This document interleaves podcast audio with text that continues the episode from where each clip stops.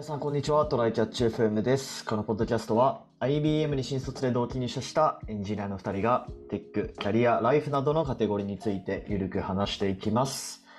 では、やっていきましょう。はい、よろしくお願いします。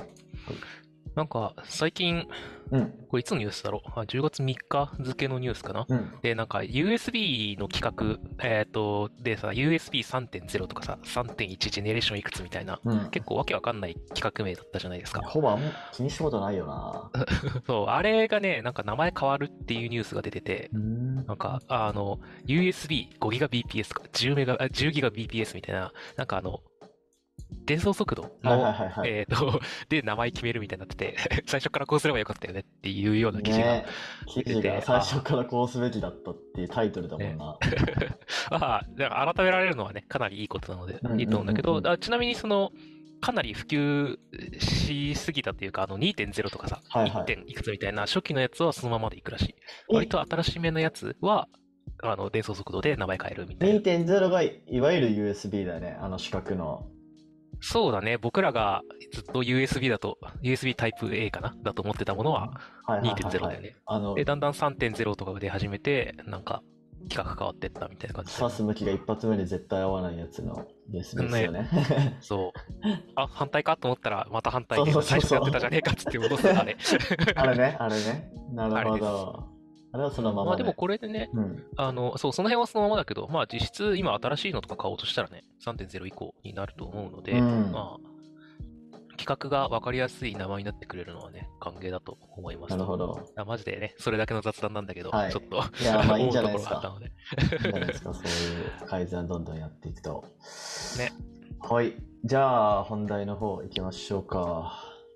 はい。えーっと、今日の本題がですね、とこのポッドキャストでは珍しくちょっと本紹介とかやってみたいなと思ったんですよ。お、そうですね。なんか前は、あの、ちょちょいちょい本紹介したいねって言ってたんだけど、うんあんまり読めてないっていうのがあって。まあ、読んでるは読んでるんだけど、なんかまとめるのがね、ちょっと、ああ、それはある。なんかしばっと読んで、あって、そう、自分が気になったとこしか読まん本とかもあるからな。そうそうそうそう。まあでもちょっとやってみたいなという思いもあり、まあ軽くね、はいちょっと最近読んだ本を、まあ最近って言っても結構前かもしれないけど、うん、うん。まとめてみようかなと思ってまして、で、まあ何の本かというと、えー Die with Zero っていう、まあ、本なんですね。まあ、知ってる人いるかどうかちょっとわかんないですけど、これ何の本なんだろうな。まあ、単純に自己啓発本かな。うん。うん。なんか資産の扱い方とかそういうまあ、資産の扱い方よりはもう少し講義の、まあ、人生の生き方みたいな、なんかそんなニュアンスの本かな。おー Die with Zero。これ誰が書いたんだっけな。まあまあ、あの、要所、要所っていうか、日本人じゃないんですけど、うんビル・パーキンス。ビル・パーキンスって誰だ？コンサルタントとかだった気がするな。うーん。ビル・パーキンスちょっ。と今ググってみようかと。コンサルティング会社ブリサマックスを、ブリサマックスホールディングス CEO、まあコンサルタントの人ですね。うん。うん。で、ウォールストリートで働いたのうち、トレーダーとして成功を収める。現在は1億2000万ドルの資産を抱え、あめっちゃ金持ちの人の、うんまあ、書いた本なんですけども、まあ、はいどんな本かというと、まあ、さっき言ったみたいにちょっと、まあ、その人生を、まあ、快適にするための自己啓発本みたいな、まあ、言っちゃえばそういう本なんですけど、はい。あの、アリとキリギリスの話あるじゃないですか。童話で。そうだねう。ん、で、まあ、まあ多分ほとんどの人知ってると思うけど、えーっと、まあアリはあ夏、夏の間、あの、せかせか働いて冬のためにこう貯蓄を蓄えて、でまあその横でキリギリスは冬のことを考えず遊びまくって、でまあ最後冬になった時にキリギリスの食料尽きて、まあアリにこう泣きつ泣きつくみたいな、まあオチじゃないですか。うん。で、この本はなんかアリ、アリはまあちょっとその将来のために貯蓄しすぎだし、キリギリスはまあ遊びすぎみたいな。まあ、だから、アリとキリ、アリとキリギリスの中間を目指そうみたいなことを言ってる本なんですよ。まあ簡単に言うと。はい。うん。まあだから遊びすぎてもいけないし、蓄えすぎてもいけないと。うんう。ん。ななんか結局みんなさ、それはこう、なんだろうな、や、やっちゃうよね、どうしても。なんか本当にストイックに食べられる人ってあんまりいないから、実際みんなやっちゃってるはずなんだけど、んそれをバランスを取るためのなんか方法論みたいなのが書いてあるってことなんだよね。まあ方法まあ方法論もそうだし、うんまああとなんだろうな。結構やっぱ思考停止でやっぱ老後にどんどんお金を貯めてしまうじゃないですか。それによる弊害っていうのを結構解いてるっていう感じかな、おーね。だと2000万円がどうたらみたいな話とかね、そうそうそう言われたそうりするけど、まあ。老後資資産の話でね。まあだから大大ゼロっていうのは要はまあ資産0円で死ねっていうことなんですよね。ほう使い切れと。そう使い切って死ねとで、うん。まあそのその死んでる時に残ったもうお金はまあただ働きしたと言っても過言ではないみたいなちょっと過激なことを言ってるんだけど。まあだから遺産資産が1000万ある状態で死んだらまあ1000万ただ働きしたのと同時だよねみたいな。ああ、それはその、なんだろう、あの遺産というか、子孫に残す分とかはあんまり考えないって話なの？まあ結局まあすごい残せる残せるんだけど、まあ、この本ではなんか、うん。そのまあその遺産その子孫に残す遺産も加味した上でゼロにしろっていうああ、じゃあ渡渡すのは渡した状態で死のうねって、言うとあれだけど、終わりにしようねっていう話だかだね。らそこはちゃんとなんか多分ほとんどの人って多分自分が残したやつを全部遺産としてあげるっていう感じで死んでいくじゃない多分、うん。うん、じゃなくてまあ遺産としてはまあじゃあ例えば1000万あれば十分だからうん。まあそれ以外のお金は全部使って死のうみたいな多分心構えで死にましょうっていう感じだと思なるほどね。なんか、け計画性というか、残す額とかも計画しとこうね、みたう。いなそうそうそう話そう。まああとついで言うと、まあその遺産相続するなら早い早い段階にした方がいいよねみたいな話もちょっと途中で出てきてて、まあな要はお例えばさ、は俺たちがまあ80、90で死ぬじゃないですか。ーうんそしたら子供ってその時60歳くらいじゃないですか。うん。60歳ってそんなお金困ってないんだよね。大体の場合。ああ、まあそうだね。本当に困ってるのって多分30歳20、30、40くらいなんだよおい家家買うのにお金必要とかさなんか留学行くのにお金必要とかさ本当にそこでこうお金必要になるから本当にこう子供のためを思うんだったらそういう早い段階で遺産相続した方がいいぞみたいな話もまああってああまあ確かにそうだなっていうのは思いましたね。確かにね、そあの、なんか、ちょっとずつやると多分、増、増用税的なのも、相続税ドバッとやるよりはかからなそうな感じもあるし、ああそうなんだよちょっとずつね。いろんな形で渡すのはうんうんうんうん確かにいいかもしれんな。ちなみにちょっと話脱線するんだけどそれこそ、あの家とか買うときにさ、うんあのーその時にその親から相続を、うん贈与を受けるとうん。別でできるんだよねああ、相殺できるの？それ。そう総裁っていうかなんかその贈贈与税がそこまで免除されるみたいな、免除というかちょっと詳しく覚えてないけど、まあその普通に、えー、と遺産相続されるよりかは税金が安くなるみたいな感じだったと思ううん。それは家を買うタイミングだとってこと？そう家の買うタイミングだとそうなる、へえ。うんだからどうせ例えば1000万もらうんだとしたらそのうん家を買う時に1000万もらった方がその遺産相続として1000万もらうよりも、まあ、そのうん税金で引かれる金額がまあ少ないっていうことだね。うーんう。んなんかやっぱその辺の税制に詳しくなるのが大事そうだな。まあ相続っていうか贈与周り。そうそうそうそう。まあっていう話もありつつ、まあでも、うんそのこの本の主題はまあ結構その若いうちにお金を経験に変えることが重要ですよみたいなことをのこうパートが多くて、うん。まあなんだろう経験は大事っていうとまあな結構なんだろうなどの本でも言ってそうなことだとは思うんだけど、うんなんかその思い出の配当ってあるよねみたいな話は途中で。思い出の配当。あ。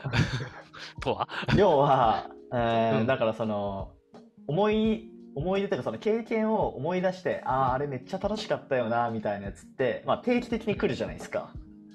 ああ、そうだね。うん。そう考えるとね、早いうちにやっとくと思い出していい気分になる回数が増える増えるっていうことでそうそうそうそう。だから30で世界一周してまあなんか5年おきにあああの世界一周最高だったなっていうのを死ぬまでこうどんどん繰り返していくっていうのと、まあ、70歳で世界一周してまあその全然回数が違うじゃないですか。その過去を鑑鑑賞に浸るというかあれ良かったなみたいなの。っていうのを、ね。まあなんか思い出の配当みたいな感じで出て、そうそう。だからやっぱりそのお金を、そのから価値を引き出す能力っていうのは、やっぱ年齢をとともにこうどんどん低下していくから、やっぱりお金を使ってこう何かいい経験をするんだったら、まあ若いに、若いうちに越したことはないよっていうとこなんだよね。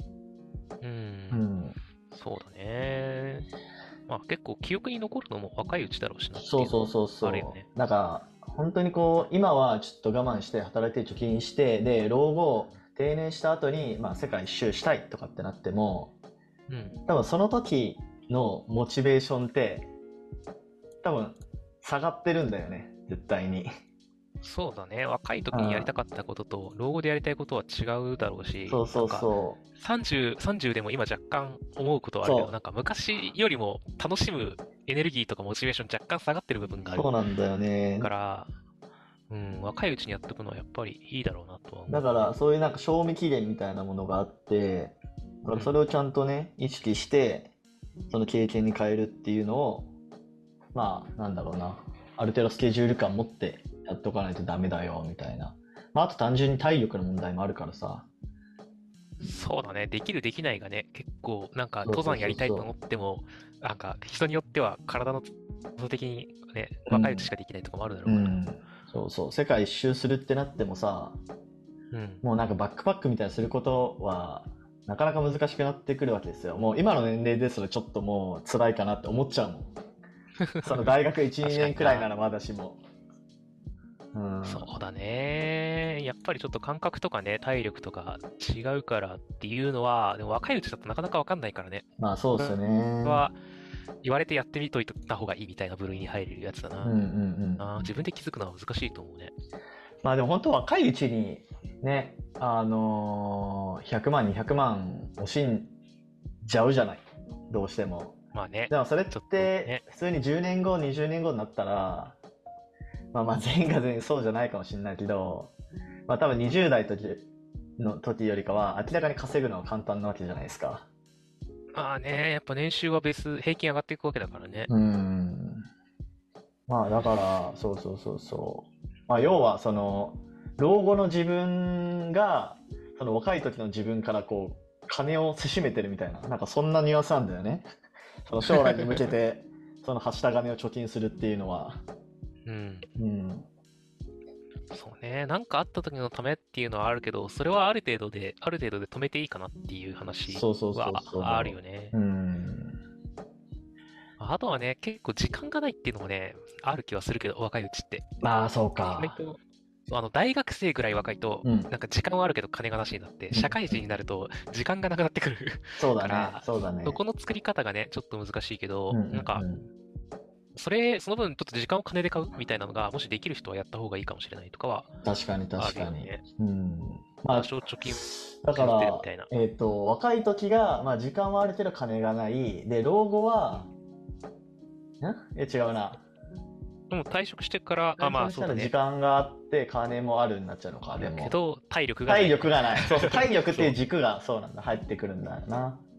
そうだね。うん今僕らは体力はほどほど、時間があんまなくて、金が増えてきたっていう状態なので、そうだね、そうだね。その三で角形が。うん。そう、一、すべてがあるタイミングってなかなか作れないから、あの、金で時間を買った方がいいとかのバランスは、うんうん。あの、見ておいて、こうやって計画して使っていく。っていうのが良さそうだよねなんかね、確かね、ちょっと記憶が曖昧だけど、そ本の中にあったんだよね、その図が。その体力、時間、お金の、あ、マジである三角形の図、三角形の図が、うん。その、20、その若い時と、まあ中年の時と、うんその、年取った時の、あの3つでどう変わっていくかみたいな説明が確かあった気がする。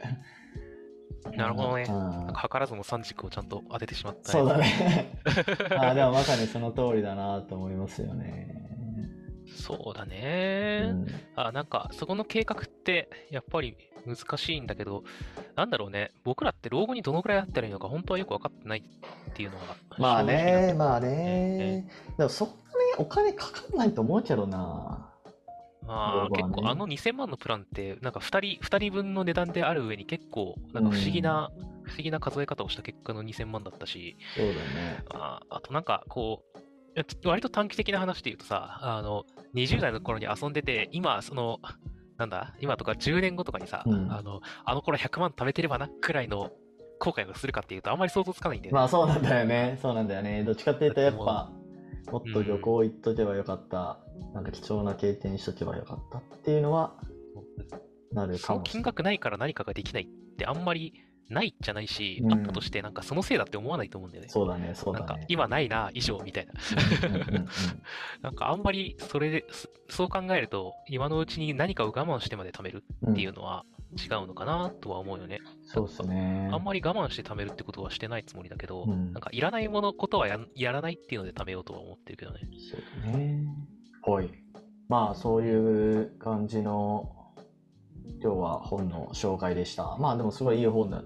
で、まあなんかね、ツイッターとかでもね、結構、あのー僕のフォローしてる人とかも、この本めっちゃ良かったみたいな感じで紹介してたりしたんで、まあおすすめの本だと思います。